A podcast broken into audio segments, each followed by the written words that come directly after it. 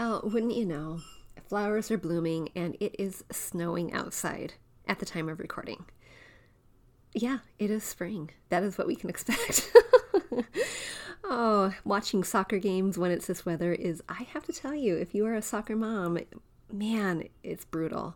That is why I so love watching basketball and coaching basketball. I love that. The squeak of the gym floor, the shoes. I love the swish of the net, that sound, and even the smells. No, not the B O. I like the smell of the gym. If you have ever spent any time as an athlete in a gym, you know exactly what I'm talking about. But it is spring here. Last night I went to a soccer game, watched my son play high school soccer, and burr, burr, burr. And they won, so that was fun. But we're not talking about that today. We're, we are, however, talking about spring. A couple weeks ago, we went into how to bring spring into your home, ways that you can refresh and renew and revive, and things that you can do in order to, to make it feel springy. But this is also the time where many of us start spring cleaning, or we have the idea of spring cleaning.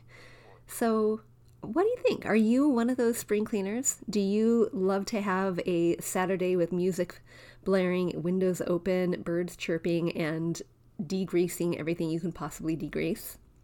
Is that you? Maybe some of you, and I know I know one listener who loves to do this every week. Oh my goodness, if cleaning is a joy to you, bless you, bless you, bless you. It is not a joy to me, but it does need to be done. So here's the thing. If you have been hanging around me for a while, you know that the road to having a pretty home, a welcoming home, a lovely home, an inviting home, doesn't actually start with decorating. Do we remember this conversation? It doesn't. Spoiler alert, it actually starts way back in the spring cleaning, and not just the degreasing kind, but the decluttering kind. There are a few steps that we want you to take before you even make the pretty pretty. So that's what we're talking about in the next two episodes in this series, Spring into Home. Enjoy today's show. We grew up with the phrase, home is where the heart is, but our culture has shifted and now the message is, home should be Pinterest perfect. I'm calling B S on that message. Home, it's not about the stuff, it's about the story, and whether you know it or not, your home is a reflection of you and is already saying something. So what is it that you want it to say? Hey, I'm Danny, a former first grade teacher turned home decorator.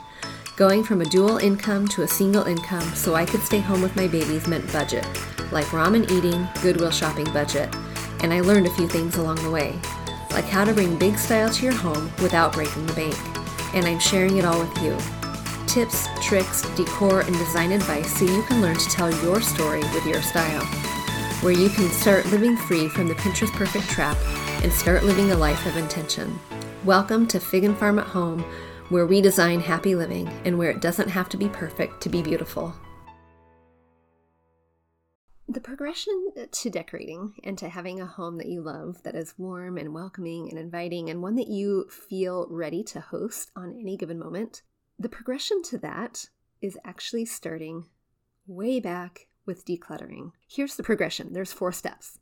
Decluttering. And you know, I like to call it edit. I think clutter can be a trigger word, and it definitely is for me. But either way, it means the same thing. So you start with editing, and then you go on to organizing. You probably do a little bit more editing because you realize that your organizing space is not sufficient. And then you're ready to do the cleaning, which leads to tidying, and then decorating. Now, if you were counting, that is more than five or four steps, which is what I promised it would be. But here's the thing. Editing is progressive. That is the first step. And then organizing. And sometimes during that organizing, you realize, oh, I don't have enough space. And that means you need to edit some more. We're going to talk about that a little later today too. And then you're ready for the cleaning part, the systematic cleaning, which some of you love, some of you hate, some of you hire out, some of you have your kids do it. Some of you hope that your kids do it, but whoever does it, it's something that needs to be done. And then once you set up for cleaning, we have space for tidying. We have set that landscape for tidying, but that isn't one of the steps actually. And then we move on to decorating, to make the pretty pretty, to bring out your personality and your style and to infuse all of that within your home's walls and floors and tchotchkes, and all the things.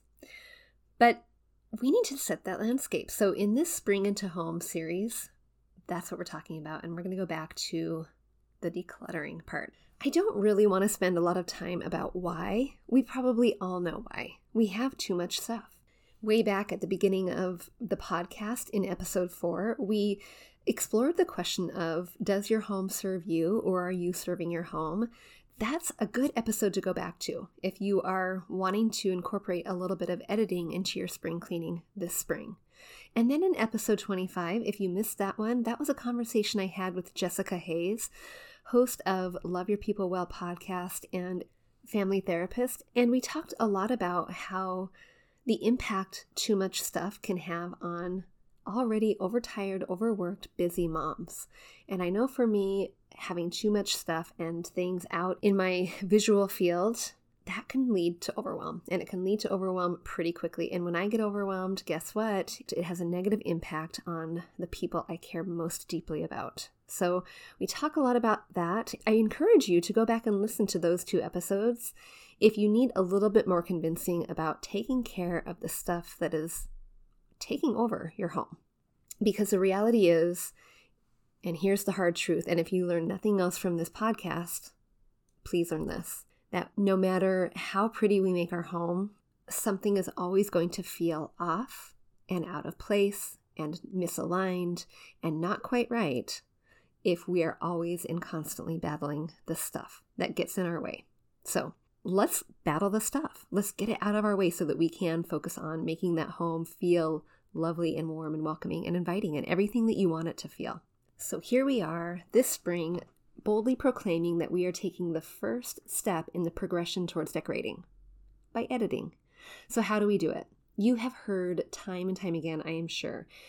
Gather all your stuff out, make three piles, donate, throw away, give away, or maybe four, and sell. Or maybe you've heard the popular theory of gathering everything out from your closet into the center of your room so that you can hold and manage and manipulate every single item one by one and decide if it brings you joy or not. And if it doesn't, get rid of it. Or maybe you've just scared yourself silly and by watching an episode or two or a season of Hoarders, and that is not what you aspire to. Whatever it is that you have watched or used as your ideas and approach to decluttering, I want you to think about these things. So here are my five tips for editing your home this spring. The first one is, we want to be successful. And I know that sometimes when you bite off more than you can chew, it can feel daunting. It can feel opposite of successful. So how are we going to do that? We're going to start small. The first thing I want you to do is start small. And this small might be a room, but this small might be the junk drawer, quite literally. Or maybe it's the pantry, or maybe it is the freezer, or maybe it is the one shelf on your refrigerator. Maybe it's your makeup drawer. Wherever it is that you feel like you will have success in a short amount of time, start there. Just recently, I did my junk drawer. In fact, my junk drawer is so organized, you would not think that. You would not think to call it a junk drawer, and I'm proud of that. It didn't take very long. It took maybe ten minutes, and every time I open it, it feels nice. It feels organized. I know where the rubber bands are. I know where the pencils are. I know where the little scissors are. I know where all the little things are because I've made space for all the little things. Now, very opposite of that happens to be the room I am currently sitting in. It is my office space, and you have heard me talk about it. It feels like the bane of my decorating existence because it is a multi-use space that holds a lot of things and has become the junk room. It is awfully convenient for everyone in the family to dump things in here when they don't know where to put it. This room is completely opposite of the little junk drawer. It is multifaceted. It holds, of course, all of the things to make my podcast happen. It holds all of our office supplies. It holds a lot of our um, memory paraphernalia, like photo boxes and things like scrapbooks and all of my arts and crafts, my sewing things. Not only that, but it holds some very emotional pieces. Not too long ago, I brought home several things, several boxes of some of the items that used to belong to my mom. And I still need to go through those. It's an emotional thing to go through that hard stuff. It doesn't mean that it should be avoided. It doesn't mean that the hard room or the big room or the overwhelming room should be avoided. It means start where you can feel successful. And I have done that in almost every room of my home. So I started with the junk drawer. I moved on to the pantry. Every once in a while I do the refrigerator because that is consumable. There's lots of things that can be gone through. And then I moved on to closets and bathrooms because they were a little bit smaller. After that, I moved on to, to spaces that were my spaces or common enough for the family to belong to. Bookshelves, credenzas, things like that. They're in the family space, but it's generally my stuff or our family stuff that I kind of keep track of. But I'm not, notice I'm not talking about going into the boys' room. I'm not talking about going into, um, other than their bathroom, I have not touched any of their things. This is their decision to make, but I have pretty much touched and and edited everything in our home that is either mine or common use space. And now the final two pieces that I have saved for last are the garage, which, wowzers, that's a big job, and my office space.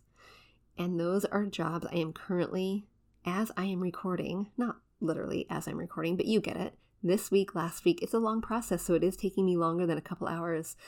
This is currently my mission, to make my space once and for all in my office functional and a space that serves me the best that it possibly can. So wherever you are doing your first editing, I encourage you to start extremely small. Start somewhere where you can see the results and you can feel the success straight away. Because what that's going to be is like a game of dominoes. One area leads into another, leads into another, leads into another.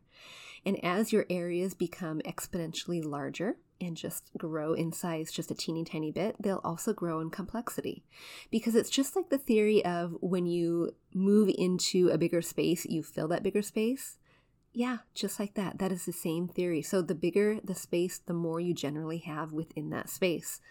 So start small. You can do it. And if you need to make a list of all of the rooms in your home and then break that list down into subcategories, little spaces within that room, do that. That might be helpful. And if you are a list girl, you're probably going to love the idea of checking off each box. I do, however, encourage you to leave Um, spouses things alone and kiddo things alone, because you know what?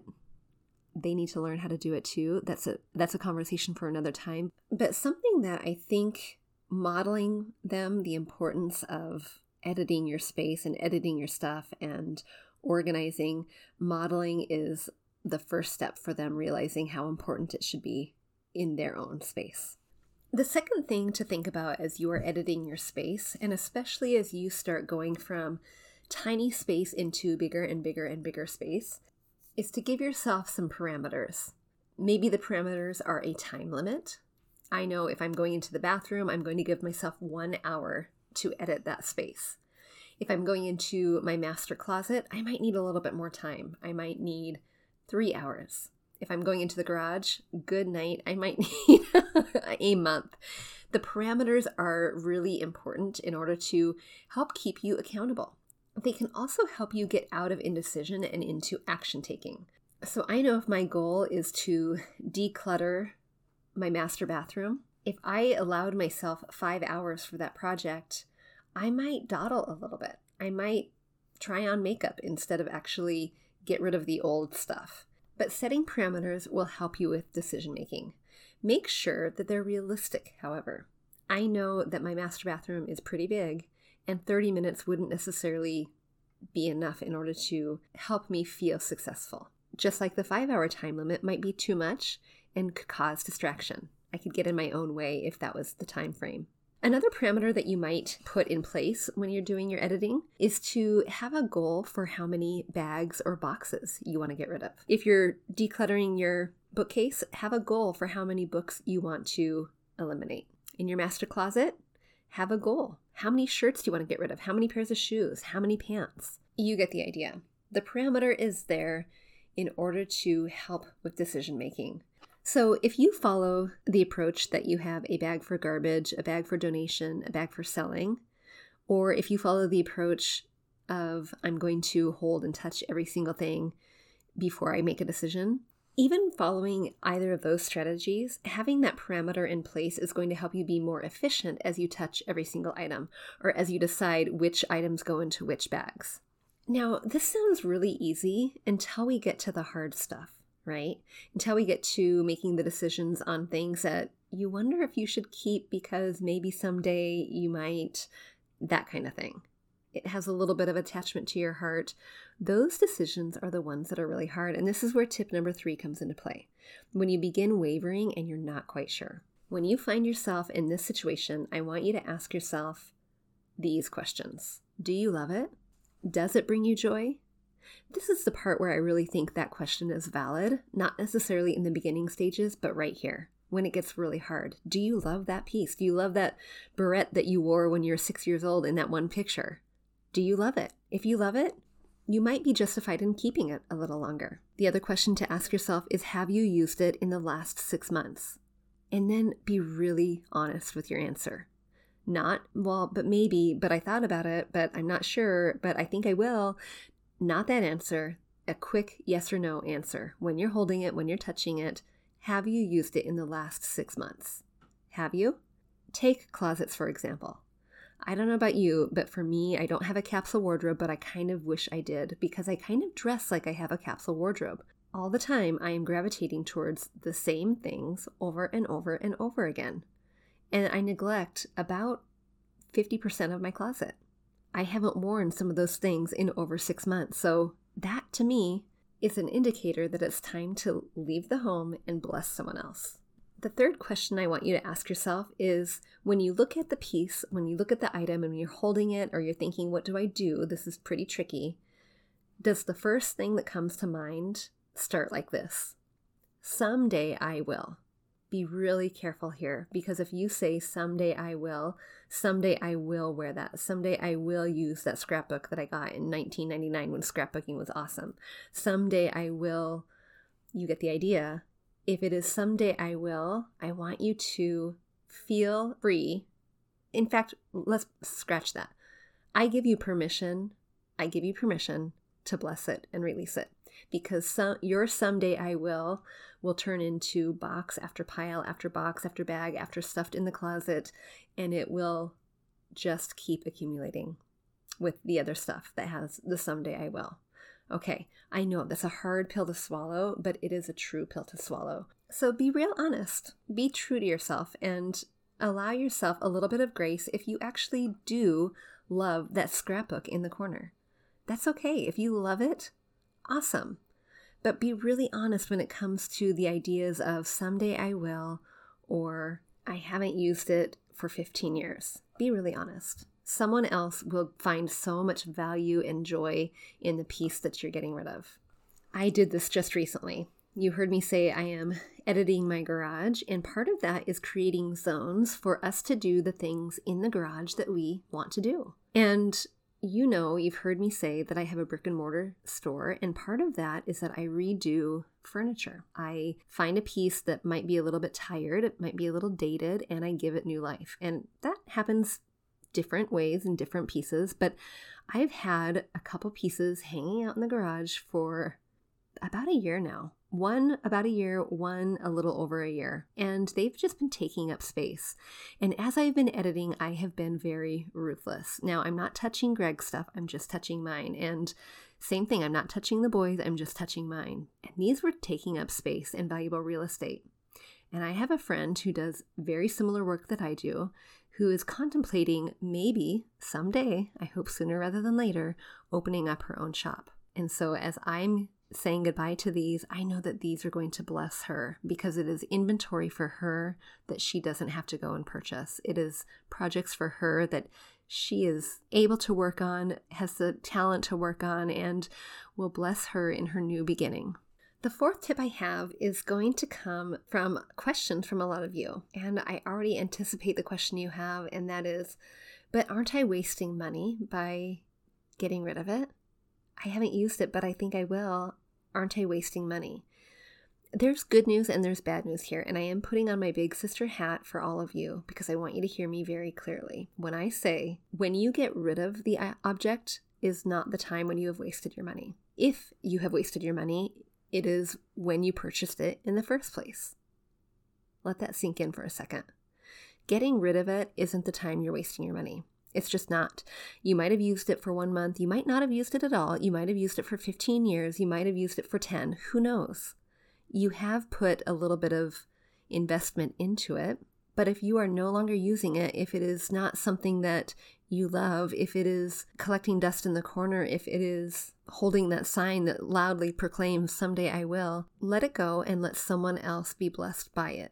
You already spent the money on it. You're not re-spending the money by giving it away. You've already spent the money on it.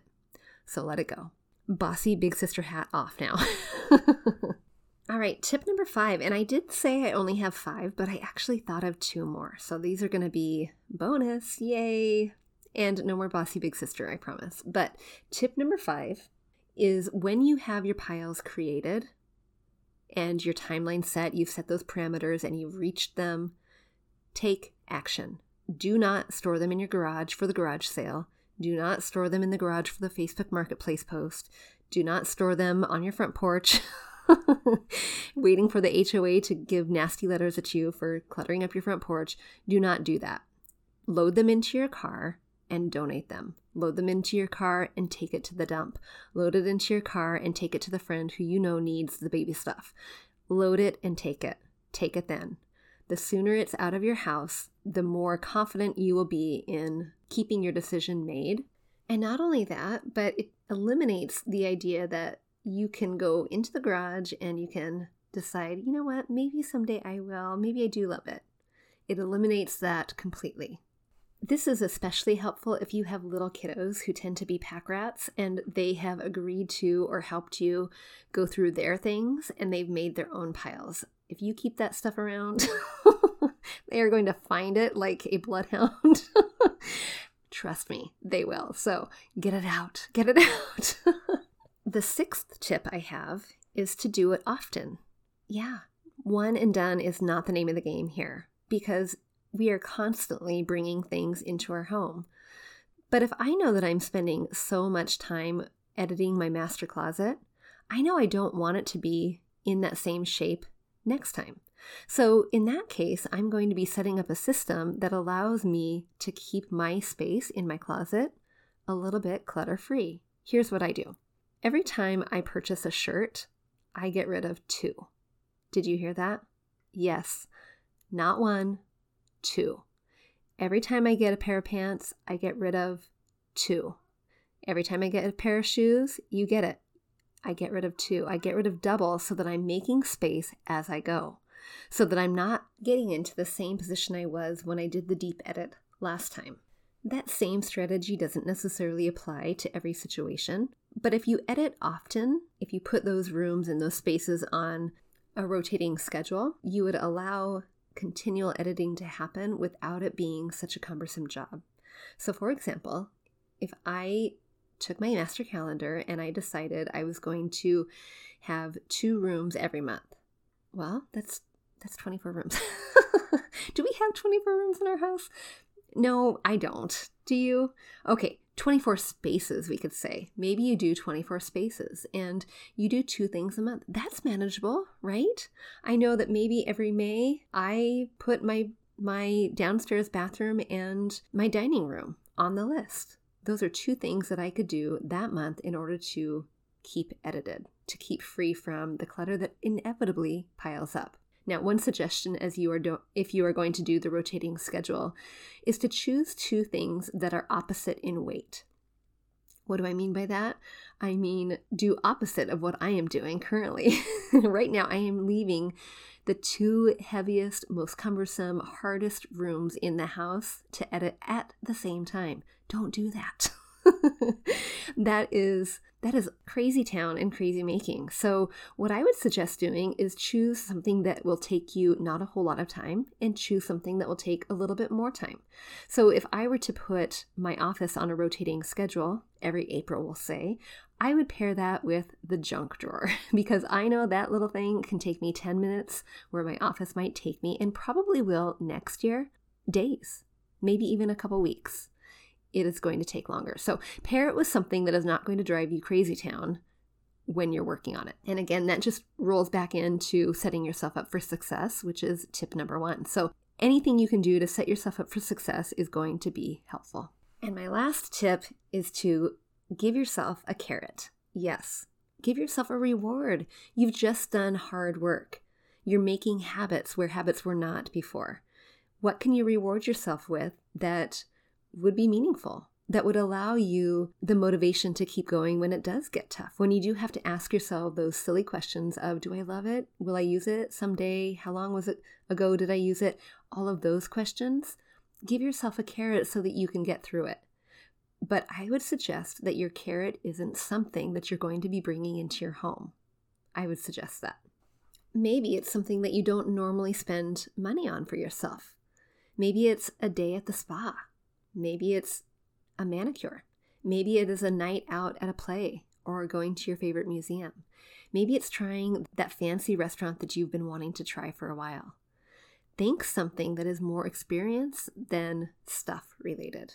Because remember, we're trying to break habits, and we don't want to reward ourselves with something that could lead to the same position that we were in originally. And very last tip, I promise it just came to mind, but I think it's a great one. And that last tip is to find a buddy to do it with. Have an accountability partner. Maybe your accountability partner and you will come up with the same goal, so you can go to that play together, or you can try out that fancy restaurant together. But having someone that you can check in with, that you can communicate your timeline with, you can tell them what your parameters are, that you can say, gosh, this is where I'm getting stuck. Having someone to bounce those ideas off of could be really very helpful. Now, I know I can't go to that play with you, but I can be your accountability partner. So I'm inviting any of you who would like to edit one room of your home to come and post it in the Facebook group. Come share your before picture, the parameters you want to place. Do you want to put a timeline, or do you want to put a goal for the number of bags you want to fill? And what is your carrot hanging over the end? Come post that. Let me encourage you along the way, along the journey, and let's support each other. That's what the community is for. You can find that at bit.ly forward slash design 101 group. In our next episode, we're continuing the Spring into Home series, and we're going to be talking about organizing. My plan was to talk about it today, but man, I got long-winded and ideas kept popping, so I was running with it. But next time, we will talk about organizing, tips for doing that efficiently, creating space, now that you've edited, how you can organize well. All right, until next time, I will see you soon. Hey, real quick before you go, if you learned something new or found value in today's podcast, would you head over to iTunes to Fig and Farm at Home and leave a review and subscribe to the show? That would be awesome. And if you'd like to connect with my community of mamas who are learning to be intentional storytellers within their own homes, join us at bit.ly forward slash design 101 group. There's always more room at the table. See you soon.